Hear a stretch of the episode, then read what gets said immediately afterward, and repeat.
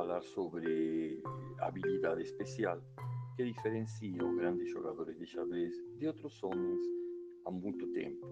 É um tópico de muita especulação. Infelizmente, muito pouco trabalho científico foi publicado sobre a questão. O principal obstáculo foram os psicólogos que trabalharam na questão, como Binet. Não foram jogadores de xadrez de primeira linha e, portanto, não tiveram acesso direto aos processos mentais envolvidos no xadrez do grande mestre.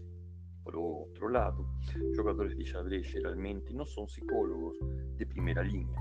Há uma exceção importante a esta regra: um homem que produziu um livro notável nesta área.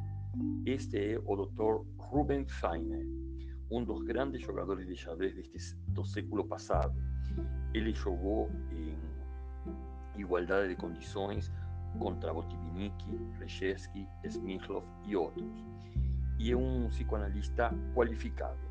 O Dr. Fine recorreu à sua própria compreensão dos processos de xadrez e seus contatos incomparáveis no mundo do xadrez, nesta tentativa de analisar o jogo de xadrez em si e seus apelos peculiares, especialmente para jogadores do sexo masculino na oposição às mulheres, para isolar seu significado interno e para categorizar e compreender a combinação especial de características que fazem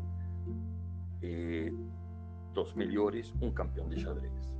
Alguns dos grandes jogadores estudados nessa obra, como Lasker, Capablanca e Botvinnik, o Dr. Fine conheceu, tanto em termos de xadrez quanto de personalidades.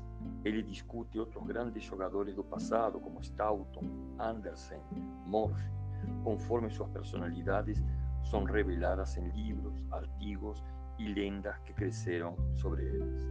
O resultado é uma síntese inesperada, longe de uma resposta simplista à questão básica, que descreve o que estes homens faziam e o que não tinham em comum.